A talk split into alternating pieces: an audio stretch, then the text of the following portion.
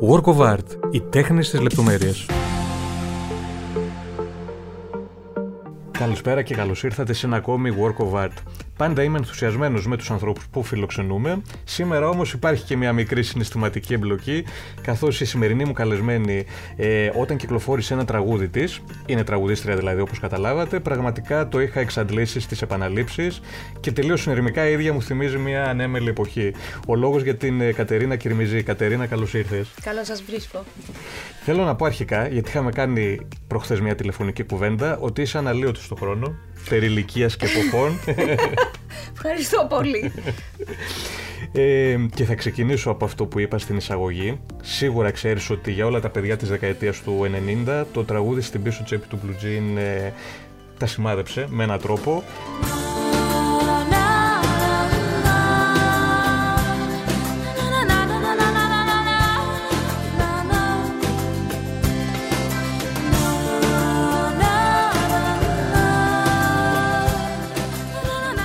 Ήταν αυτό που έκανε σένα να το ξεχωρίσεις τότε, αν θυμάσαι; Η αλήθεια είναι ότι δεν το ξεχώρισα Εγώ είχα γράψει τα περισσότερα τραγούδια του δίσκου και ο Νίκος ο Γρηγοριάδης, ο υπεύθυνος παραγωγής, ε, ο οποίος είναι και συνθέτης του τραγουδιού, μου λέει δεν υπάρχει αυτό θα το πεις γιατί εδώ αναδεικνύεται η βασιλική σου υπεροχή στη φωνή. Γιατί εγώ ως δημιουργός ε, δεν στεκόμουν τόσο πολύ σε αυτό το χαρακτηριστικό ηχόχρωμα που μπορεί να έχει η φωνή μου για να το βάζω συνέχεια, γιατί το θεωρούσα αυτονόητο. Ενώ αυτό το τραγούδι ήταν φτιαγμένο, κομμένο και ραμμένο για τη φωνή μου. Οπότε, ναι, ήμουνα και πολύ Δεν μπορώ να πω ότι είχα δαιμόνιο καλλιτεχνικό για να διαλέξω. Mm-hmm. Ε, μου το είπανε, το, το είπα, λέω τελείωσε. Κάπως έτσι. Ε, περίμενες αυτή την απήχηση; Όχι. Και ήταν η αλήθεια πολύ μεγάλη έκπληξη για μένα ε, στα όρια του σοκ. Γιατί δεν είχα δουλέψει καθόλου Ε, εγώ ήθελα να γίνω μπαλαρίνα. Ε, απέτυχα στις εξετάσεις μου στην ε, Κρατική Σχολή Ορχιστικής Τέχνης και ήμουνα λίγο στα χαμένα τι θα κάνω. Παρ' όλα αυτά, επειδή πήγαινα στο οδείο, ο πατέρας μου ήταν τραγουδιστής, έγραφα τραγούδια. Αλλά αυτό ήταν ένα plan B, ούτε καν plan B. Ένα στο πίσω μέρος του μυαλό μου, γιατί δεν ήθελα να κάνω τη δουλειά του μπαμπά μου. Με τίποτα όπως όλα τα παιδιά. Ε, και προέκυψε από μόνο του, η αλήθεια είναι. Και επειδή δεν είχα δουλέψει νύχτα, ε, παρόλο που ήμουνα υποψιασμένη με το χώρο, ε, δεν είχα μπει σε γκρουπάκια. Δηλαδή με το που βρέθηκα, ε, βρέθηκα σε ένα φιλικό σπίτι στο Σάκη του Τσιλίκη, ε, φίλο του πατέρα μου, έπαιξα με την κιθάρα ένα τραγούδι, με έβγαλε στην ΕΡΤ την επόμενη μέρα σαν νέο ταλέντο, πήρε την κασέτα, την πήγε στη λύρα, με φωνάξα στη λύρα, φώναξαν και τον Νίκο και κάπως έτσι ξεκίνησε. Και βρέθηκε στο επίκεντρο από την αρχή; Ναι, δεν, δεν προχώρησε η συνεργασία με τη Λύρα. Ο Νίκος έφυγε, πήγε στη Virgin και κάποια στιγμή έχουμε χαθεί. Μου λέει: Θες να έρθεις στη Λύρα; Ε, στη, στη Virgin, ναι. Και λέω: Και δεν έρχομαι. Πηγαίνω μέσα, είναι ο κύριος Πετρίδης, του παίζω πάλι με την κιθάρα, ξέρεις, εγώ μονίμως σαν τα γυφτάκια με μια κιθάρα. Πολύ ωραία μου λέει, μου δίνει το συμβόλαιο, υπογράφω και ξαφνικά, επί τόπου, και ξαφνικά βρέθηκα με την... Ε, ε, μάλλον κυκλοφόρησε το άλμπουμ και δεν το παίζανε κανένα ραδιόφωνο. Δεν, σιωπή. Ε, γιατί ήταν το είδος πολύ μυστήριο. Τότε, αν θυμάστε καλά, μεσουρανούσε το έντεχνο. Δηλαδή ήταν ο Ορφέας Περίδης, ο Μάλαμας, ο Αλκίνος Ιωαννίδης ε, και αυτό ήταν... Δεν ήταν η pop του Σάκη Ρουβά, αλλά δεν ήταν και έντεχνο, δεν ήταν ροκ, δεν ήταν στη μέση του πουθενά σαν είδους. Αλλά με το που έγινε το βίντεο κλιπ από τον Γιώργο Λάνθιμο και άνοιξε ταυτόχρονα το κανάλι, το μουσικό κανάλι MAD, όπου το πήρε και το έπαιζε πρωί, μεσημέρι, βράδυ. Όποτε το άνοιγα, έβλεπα τη, ισχύει, φάτσα ισχύει, μου. Αυτό επιβεβαιώνω. ναι. έβλεπα τη φάτσα μου και ούρλιαζα. Α, ξέρεις, έκανα έτσι. Όχι, δεν θέλω πάλι. Παιδί. Ναι. Λοιπόν, και ναι, με το που έγινε αυτό, τότε πήρε φωτιά, τότε άρχισαν να παίζουν τα ραδιόφωνα και γι' αυτό πολλοί θεωρούν ότι είναι τραγούδι του 97 ή του 98, ενώ ο δίσκος κυκλοφόρησε τον Οκτώβριο του 96. σωστά, πολύ σωστά. Ε, έχω χιλιάδες ερωτήσεις πάνω σε αυτά που είπες. Ε, ας ξεκινήσω από το τελευταίο. Τι θυμάσαι από τη συνεργασία σου με τον Γιώργο Λάνθιμο την ημέρα του βίντεο κλιπ; Είχαμε κάνει και ραντεβού. Κοίτα, αυτό που θυμάμαι ήταν ότι είχαμε παρόμοια ηλικία, νομίζω με περνάει δύο χρόνια, Μμμ. αλλά αυτός ήξερε τι ήθελε. Εγώ ήμουνα σαν παιδάκι, χαμένο, ό,τι μου πείτε θα κάνω και αυτός είχε ένα πολύ μεγάλο επιτελείο που έκανε πολύ ήρεμα, Μμμ, μμμ. αλλά απόλυτα κυρίαρχος ε, της όλης κατάστασης.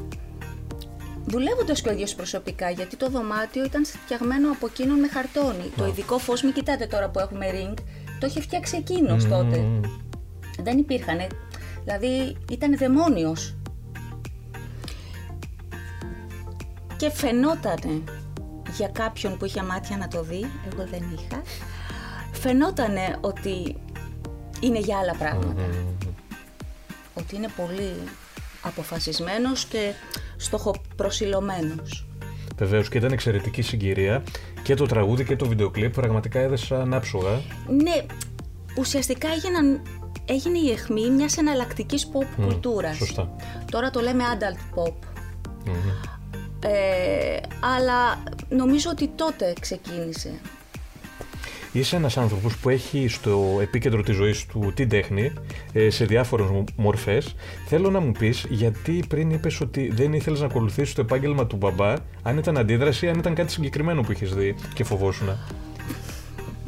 Ο μπαμπάς μου ήταν τραγουδιστής, μας ζούσε από αυτή τη δουλειά και ήξερα από μέσα τις δυσκολίες της.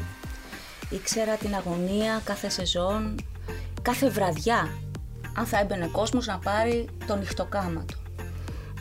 Δεν είχε πολύ δημιουργική σχέση με τη μουσική, ήταν απλά ένας εκτελεστής.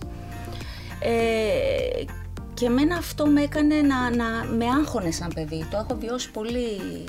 Ήταν και αγχώδης ο πατέρας μου, αχ θα πούμε, αχ αυτό, αχ. Ήταν μονίμως το πώς θα τα, θα τα βγάλουμε πέρα.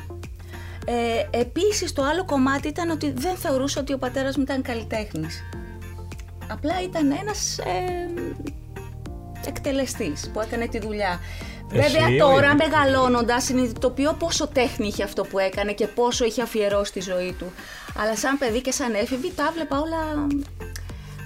Δύσκολα. Έπρεπε να, έπρεπε να αποδομήσω οτιδήποτε από τους γονείς μου για να φτιάξω το δικό μου χαρακτήρα έτσι όπως είναι και σωστό και πρέπει να γίνει στην εφηβεία.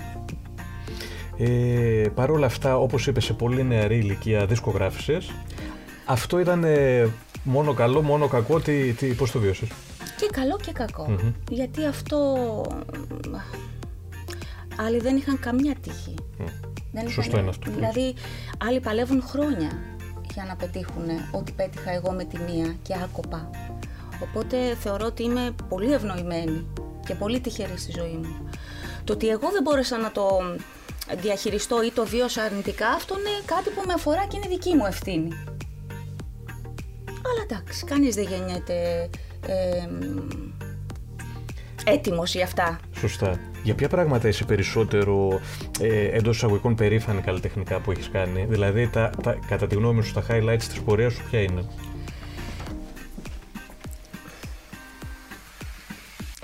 Εγώ θα εξαιρούσα το κοντσέρτο, αλλά ξέρω ότι το αγαπάτε πάρα πολύ. Μια μαχαιριά. Ναι, μια μαχαιριά στην καρδιά. Αν με ρωτήσεις προσωπικά για μένα, το αγαπημένο μου παιδί είναι το παιδί με την κεραία για όλους αυτούς τους λόγους. Και μετά, ενώ κάναμε και με τον Νίκο το είναι εδώ και τη Λάρβα που τα αγαπάω πάρα πολύ, για μένα άλλο μεγάλο σημαντικό κομμάτι ήταν η κάκτη μου. Βέβαια. Ναι, η κάκτη μου και το ένα και το δύο.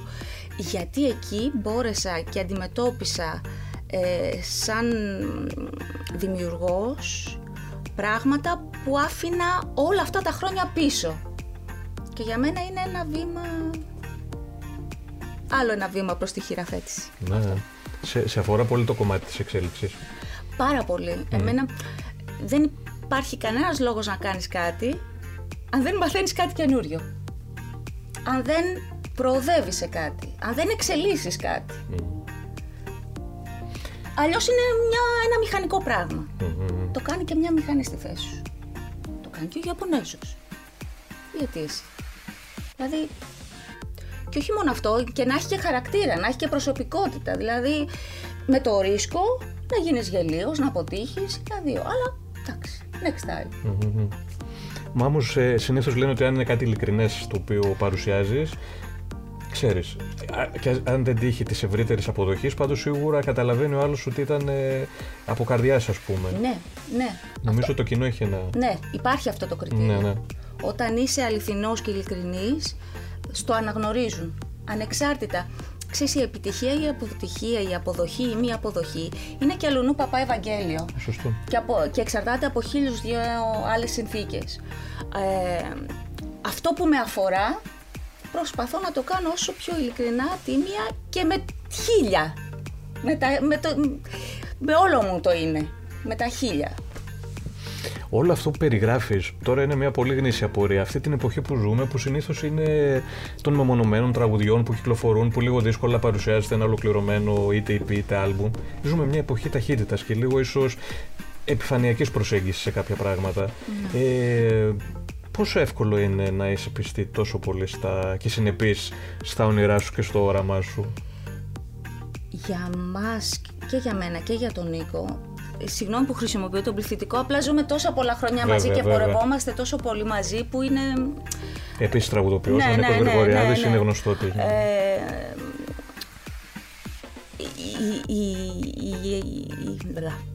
Συγγνώμη γι' αυτό. Περίμενα, θα το φτιάξω. Ε, το, το επεξεργαζόμαστε ναι, ναι. Ε, νομίζω ότι αυτό που μας προφύλαξε όλα αυτά τα χρόνια από αυτό που περιγράφεις είναι ότι δεν βιοποριζόμαστε αποκλειστικά από την τέχνη μας.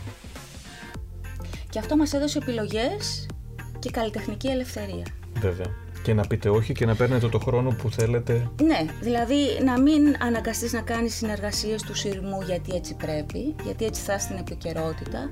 Να μην πεις τραγούδι που δεν, έλα μου εντάξει ας το πω, γιατί δεν έχω κάνει κάτι πρόσφατα. Δηλαδή να είσαι επιλεκτικός και προσιλωμένος σε αυτό που έχει σαν καλλιτεχνικό Οπότε ε, αυτή ήταν η προστασία μας. Και αυτή εξακολουθεί να είναι. Και τα περιφερειακά πράγματα που λες πάλι σχετίζονται με την τέχνη, έτσι δεν είναι; Είσαι και δασκάλα, έχει ασχοληθεί και με το βίντεο. Ναι, κάνω βίντεο, για μας τα κάνω, δεν το κάνω επαγγελματικά, αλλά ναι, διδάσκω κλασική κιθάρα. Και αντλώ μεγάλη χαρά και ευχαρίστηση από Δηλαδή δεν είναι κάτι που το κάνω ε, δυσανασχετώντας. Μου αρέσουν πολύ τα μικρά παιδιά. Πάρα πολύ. Πάρα πολύ. Και μαθαίνω, μαθαίνω πολλά πράγματα από αυτά. Και εσύ είναι νέες γενιές, ε, πιο ξυπνες αλλά και αθώες ταυτόχρονα, ως προς τη μουσική τουλάχιστον. Σωστά, γιατί σε, μια, σε ένα πρόσφατο podcast ε, που είχα κάνει λέγαμε ότι έχει και μεγάλη διαφορά η εποχή του μετά ίντερνετ. Αυτό άλλαξε πάρα, πολύ, πάρα πολλά πράγματα ως προς την πληροφορία φυσικά και την... Ε, Είναι επανάσταση. Είναι επανάσταση. Μα όντως θεωρείται η τέταρτη βιομηχανική Υπάρχει κάποιος καλλιτέχνης σήμερα που θα ήθελες να συνεργαστείς ή που απλά σου αρέσει αυτή την εποχή; Θα κάνω μια παρενθεση και θα πω ότι μέχρι τώρα επειδή ήμασταν και οι δύο τραγουδοποιοί και ήταν όλο ένα πολύ κλειστό σύμπαν, ε, δεν κάναμε πολλές συνεργασίες. Ε, όμως από εδώ και, και πέρα, που έχω κάνει και εγώ κάποια πράγματα και αισθάνομαι καλά, έχω δείξει δηλαδή δείγματα είμαι πολύ πιο ανοιχτή στις συνεργασίες. Ε, πάλι όμως να πληρώνω κάποια κριτήρια. Με ρώτησαν προχθές που είχα πάει, μου λέει θα έκανες τραπ. Λέω θα το δοκίμαζα, εξαρτάται το, το στίχο. Θα το δοκίμαζα όμως. Αλλά δεν μπορώ να λέω αυτά τα πράγματα. Ναι, βέβαια. Δηλαδή, ε, αν έλεγε κάτι σοβαρό και ωραίο, θα το δοκίμαζα. Με ρώτησα βέβαια, θα έλεγες λαϊκά.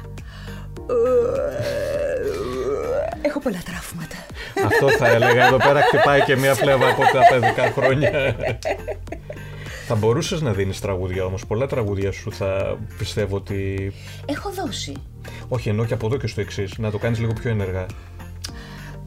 Ξέρεις τι, δεν έχω αυτή την αυτοπεποίθηση σαν δημιουργός, ίσως επειδή είμαι γυναίκα, τώρα ανοίγω άλλο θέμα, αλλά τέλος πάντων δεν είμαι σαν τους άντρες τραγουδοποιούς, ε, που θεωρώ ότι μπορεί το ένα τραγούδι μου να αφορά και άλλους. Ε, ή πρέπει να ξεπεράσω ότι το τραγούδι μου είναι τραγούδι μου και άρα έχει νόημα μόνο εγώ να το πω. Είναι και τα δύο. Είναι και τα δύο. Δηλαδή ακόμα δεν έχω πολύ πίστη στον εαυτό μου ως προς αυτό. Ναι, απίστευτο είναι βέβαια. Δεν είναι απίστευτο. Θα σου πω γιατί. Ε, όταν δεν έχεις την αποδοχή από τους γονείς σου για αυτά που φτιάχνεις, γιατί εγώ όταν έπαιξε το πρώτο τραγούδι μου ε, στους γονείς μου, η απάντηση ήταν «Α, εντάξει, καλό είναι αυτό, αλλά μάθε και ε, τραγούδια για τη δουλειά». γιατί αυτό ξέρανε. Ναι, Οπότε ναι. αυτό μένει για πάντα. εντάξει, το παλεύω, ναι. κάνω ό,τι μπορώ, αλλά... Ε, νομίζω ότι έχει σχέση και επειδή είμαι δεν έχει μεγάλο, μεγάλη σημασία αυτό στο χώρο μας. Και θες να μας το αναλύσεις λίγο με ποια... Ε, γιατί τα περισσότερα τραγούδια που ακούμε τα έχουν γράψει οι άντρες ή οι γυναίκες που γράφουν γιατί σαν πακέτο έτσι... Εντάξει, τώρα γίνεται κάτι, αλλά παλιότερα όχι. Οι γυναίκες που γράφουν στίχους γράφουν για να χωρέσουν μέσα σε έναν αντρικό κόσμο. Δεν προβάλλουν τη γυναικεία οντότητα, τη γυναικεία ματιά, τη γυναικεία οπτική. Mm. Κατάλαβες, εγώ, εγώ, όταν λέω για τους κάκτους, μιλάω για αυτή την... Ε, τη γυναικεία ψυχοσύνθεση που αναγκάστηκε από τις αντικσοότητες ο κάκτος το φίλο του να το κάνει αγκάθι. Μεταλλάχτηκε ότι συγκρατεί όλους τους χυμούς της ζωής εσωτερικά, ότι έχει μια μυστική κρυφή ζωή και ξαφνικά θα στη βγάλει σαν ένα άνθος. Αυτά όμως δεν τα προβάλλουν. Λένε «Α, που μ' άφησες, που σ' άφησε ο πρίγκιπας, ξέρω εγώ και αυτά». αυτά είναι που δεν μ' αρέσουν εμένα. Τέλος πάντων. Δεν το είχα σκεφτεί ποτέ έτσι, αλλά νομίζω έχεις δίκιο. Η αλήθεια είναι πολλά τέτοια τραγούδια και από γυναίκες. Οι γυναίκε γράφουν σαν άντρες. Ναι. Για, γιατί, γιατί προσπαθούν να χωρέσουν σε αυτόν τον κόσμο. Ακόμα. Είναι μεγάλο ζήτημα. Ναι, ισχύει. Μπορεί να γίνεται και ασυνείδητα, είναι πάντα ασυνείδητο. Όχι, γίνεται ασυνείδητα γιατί κακά τα ψέματα, μεγαλώνουμε όλοι με ένα πολύ συγκεκριμένο σύστημα, το οποίο μας βάζει από πολύ νωρίς σε έναν δρόμο και σε έναν τρόπο Θέλει πολλές γενιές για να αλλάξει αυτό. Και δεν αλλάζει φορώντας τα αγόρια που λένε μια φούστα που είναι επίκαιρο το ναι, θέμα ναι, στο ναι. σχολείο. Δεν αλλάζει έτσι. Γιατί είδες τι του, του απάντησε ο, ο καθηγητής. Ε, αυτό ήταν αυθόρμητο δεν, δεν έχουμε φτάσει ακόμα στο, στο σημείο που να μην είναι αυθόρμητο η πρώτη σκέψη σε όλους μας κάπου μέσα βαθιά. Αυτό είναι αλήθεια. Περίμενες όμως την αντίδραση των μαθητών. Αυτό δεν δείχνει μια ελπίδα για τα επόμενα. Η αλήθεια είναι ότι ε, επειδή έχω επαφή με τη νέα γενιά, ξέρω ότι κάνουν τέτοια. Ξέρω ότι κάνουν τέτοια και τα χαίρομαι κιόλας και κάνω κι εγώ τέτοια πάρα πολλά σαν δασκάλα. Είμαι πολύ τρελή δασκάλα. Πώς θα περιέγραφες τον εαυτό σου σήμερα. δασκάλα. Ως ε, προσωπικότητα, πώς θα περιέγραφες τον εαυτό σου με τρεις λέξεις; Τρελή. Α, με μία. Τρελή. Γιατί κάνω τόσα πολλά και διαφορετικά πράγματα που... Ναι, είναι σχιζοφρένεια. Αλλά τα κάνω με αγάπη. Αυτό είναι μια καλή βάση. Ναι, τα κάνω με, με αγάπη και με, με, με παιδική χαρά, ξέρεις ότι α, α, με λαχτάρα, για να δούμε τι κάνουμε εδώ, ναι, πώς ναι, μπορούμε ναι. να το κάνουμε να λειτουργήσει. Αυτό νομίζω είναι θετικό ότι δεν έχει χαθεί. Όχι, κρατάω πολύ το παιδί μέσα μου, πολύ ζωντανό. Και παρόλο που ας πούμε στην αρχή όταν βγήκα και εκτέθηκα δημόσια, ανεπανόρθωτα, για πρώτη φορά, ε, μου λέγανε όλοι πώς πρέπει να μιλάω, πώς πρέπει να φέρομαι, πώς πρέπει να στείνομαι, ότι πρέπει να δείχνω σοβαρή και αυτό και εκείνο και το άλλο. Και αισθανόμουν πάρα πολύ άσχημα γιατί δεν μπορούσα, ήταν, έπρεπε να υποδηθώ έναν άλλον άνθρωπο, έπρεπε να, να μου γίνει Εγώ ήμουν πιο αυθόρμητη, πολύ εκφραστική πολύ, γελούσα δυνατά και καταπιεζόμουν, αλλά περισσότερο εγώ βασάνιζα τον εαυτό μου. Πήγαινα, δηλαδή έκανα μια εκπομπή και μετά γυρνούσα στο σπίτι και έπρεπε να πιω κρασί για να συνέλθω και να λέω πω, πω κοίταξε τι έκανα πάλι, που χτυπιόμουν έτσι, που γελούσα δυνατά, που είπα αυτό, που δεν προσέχω, που δεν κάνω, που δεν δείχνω. Ε, κάποια στιγμή με, με την ηλικία αποδέχεσαι ότι αυτό είμαι και, και τι θα γίνει. Εντάξει, αυτό είμαι. Αν δεν θέλει. Δεν ξέρω, είσαι, είσαι, είσαι λίγο αυστηρή με τον εαυτό σου. Είμαι πολύ αυστηρή. Ναι. Είμαι πολύ αυστηρή. Η αλήθεια είναι. Είμαι πολύ αυστηρή. Τον έχω μαστιγώσει αρκετά. Και συνεχίζεις. Ξύλο! να σου πω, δεν θα έπαιρνα δίπλωμα στα 40 μου στην κιθάρα. Δηλαδή πρέπει να μελετάς 7 ώρες κάθε μέρα. Ναι, σωστό, αυτό είναι αλήθεια. Θέλει ξύλο. Τώρα που πήγες πριν λίγες μέρες στο μάτι και έδωσες συνέντευξη, ναι. δεν είδες κάποια διαφορά από, το, από τις πρώτες φορές που έδινες συνέντευξη. Όχι. Δεν το απόλαυσες λίγο περισσότερο; Το απόλαυσα, ναι. Γύρισα σπίτι το βράδυ, εντάξει, είχα ένα λίγο, εντάξει. Ε, θα μπορούσα να το κόψω από εκεί. Να, ε, μετά δεν βαριέσαι. Αυτή Έτσι είμαι εγώ και δεν μπορώ ούτε και θέλω να αλλάξω. Αυτό. Και ένα μικρό ακουστικό. ναι, ναι. Με τον Νίκο Γρηγοριάδη πώς γνωριστήκατε; Στα γραφεία της δισκογραφικής εταιρείας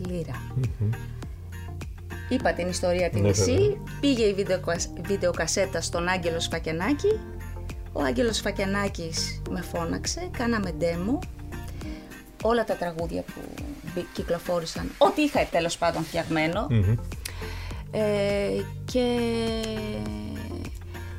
δεν βρήκε ότι θα έχουν ε, ενδιαφέρον για την ελληνική αγορά και μου λέει θα σου φωνάξω έναν άνθρωπο που ξέρω ότι θα ταιριάξετε πάρα πολύ. Ο Νίκος εργαζόταν στη Λύρα πριν πάει στην εκπαιδευση και από εκεί τον ήξερε. Και μάλιστα είχε δώσει και ένα τραγούδι στον Γιάννη Κούτρα οπότε ο Άγγελος ήξερε ότι γράφει και ότι φτιάχνει και τι είδους πράγματα φτιάχνει και έτσι συναντηθήκαμε μέσα στο ασανσέρ, ασανσέρ της ε, δισκογραφικής εταιρείας Λύρα. Στο ασανσέρ που συναντιόμαστε. Να ορίστε πως δεν υπάρχουν ταμπέλες. Έτσι, έτσι έγινε. Ήταν κεραυνοβόλο ή απλά ήταν η πρώτη γνωριμία; Όχι, ήταν η πρώτη γνωριμία, αλλά συμπα... συμπαθηθήκαμε αμέσως. Και τον συμπάθησα γιατί εγώ τον κοιτούσα στραβά και λέω Να, τα τραγούδια μου δεν του αρέσουν και θα φέρουν άλλα τώρα και ήμουνα συνέχεια. Και με το που έπαιξα ένα τραγούδι μου λέει ο Νίκος Μα γιατί με φωνάξατε, μα είναι πάρα πολύ ωραία. Και λέω εντάξει, σε κρατάμε σένα, σε αγαπάμε. Ε, μετέπειτα όταν γίνατε ζευγάρι και είχατε παρόμοιες έτσι, μουσικές ε, αναζητήσεις και τα λοιπά, αυτό λειτουργήσε θετικά ή αρνητικά; Ότι είχατε και δύο ισχυρή άποψη, ας πούμε, ναι, πάνω σε κάποια θέματα. θετικά, γιατί ευτυχώς ε, ε, ως προς την αισθητική και το γούστο είμαστε, είναι πολύ περίεργο, είναι, λες και είναι το, το αρσενικό alter μου. Είμαστε πολύ κοντά, παρόλο που έχουμε και διαφορά ηλικίας, είμαστε... Ε, τώρα το, το, το να διαχειριστούμε τα, τα δύο καλλιτεχνικά εγώ δεν είναι πολύ ε, αλλά μέχρι στιγμής καλά τα πάμε. Δηλαδή, ναι, ναι, ναι. αντέξαμε. Αυτό θα έλεγα. Δεν είναι μικρό. Άντεξα. Άμα, τι ωραία. συνέχεια έτσι. έτσι κάνω μάθημα. Αυτό είναι ωραία ιδέα για παιχνίδι μελλοντικά εδώ πέρα. Ε, είναι πολλά τα χρόνια όμως, εκεί θέλω να καταλήξω. Οπότε αυτό δείχνει ότι πραγματικά αντέξατε. Αντέξαμε, ναι. Και έχουμε και μια υπέροχη 18χρονη κόρη, ναι. η οποία παίζει στο βίντεο κλιπ το Red Roses με τον Γιώργο Νταλάρα. Ναι, το ταλαιπωρούμε και αυτό το παιδάκι, ξέρεις, «Α, χιονίζει, να πάμε να γυρίσουμε βίντεο», ξέρεις, με σου. Είναι αυστηρή κριτής η κόρη σου. Ναι. Ναι. Μας ρίχνει ξύλο. Πολύ. Αλλά εντάξει. Έχει, ακου- τα έχει ακούσει όλα, φαντάζομαι, όλες τις δουλειές.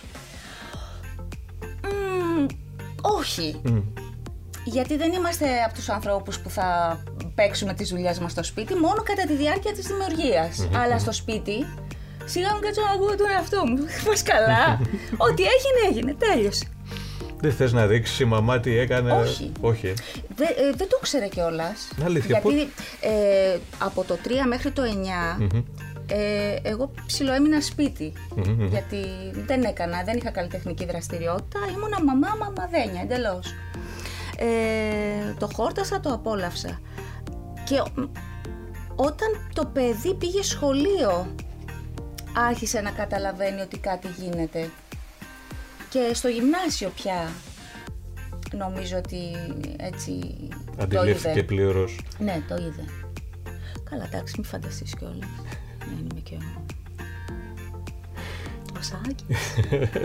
Δεν έχει εδώ τραγούδι. Δεν κόλλησε η κασέτα. Πάμε παρακάτω. η κόρη σου με θέλει να ασχοληθεί επαγγελματικά. Η κόρη μου είναι φοιτήτρια ψυχολογίας στο ΕΚΠΑ.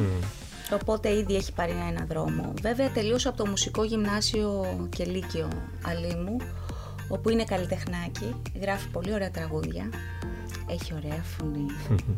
έχει ίδια φωνή με τη δικιά μου, αλλά με, with a twist που λέμε. Ε, μοιάζει, αλλά δεν θα μοιάζει σε λίγο. Έτσι, έτσι την κόβω. Μμμ. Ε, σε καλό να της βγει, δεν ξέρω, ό,τι θέλει ας κάνει. Δεν την, ε, δεν την προέτρεψε κάποια στιγμή να ασχοληθεί με το καλλιτεχνικό ε, κομμάτι ή κάτι τέτοιο. Την άφησε τελείως ελεύθερη, ενώ Ό- είναι ό,τι δική της θέλει, επιλογή. Ό,τι θέλει. Ακόμα και κιθάρα δεν την πίεσα να μάθει. Μόνη της ήρθε και μου ζήτησε και με, τώρα, με κάθεται και με βρίζει. Καλά βλαμμένο ήμουνα που ήρθα και σου ζήτησε αυτό το πράγμα. Γιατί τώρα μελετάει για... Έχει μπει σε δρόμο, ας πούμε, στην Ανωτέρα για το πτυχίο της.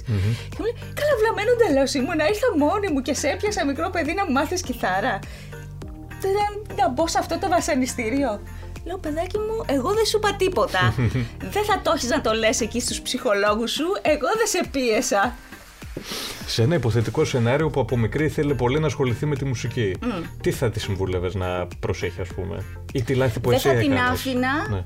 Ούτε σαν παιδί θαύμα να βγει, ούτε σαν έφηβη. Με τίποτα. Με τίποτα όμως. Θεωρώ ότι όλα αυτά το να εκτίθονται ε, ανήλικοι σε αυτό τον κόσμο μόνο κακό μπορεί να κάνει. Μμμ, μμμ. Εδώ εγώ ήμουν ενή- ενήλικη και έπαθα σοκ.